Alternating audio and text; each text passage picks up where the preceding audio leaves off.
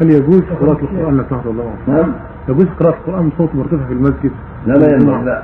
كل يقرأ قراءة خفيفة. بقدر ما يشعر نفسه وما حوله لا يشوش على الناس لا يرفع صوته.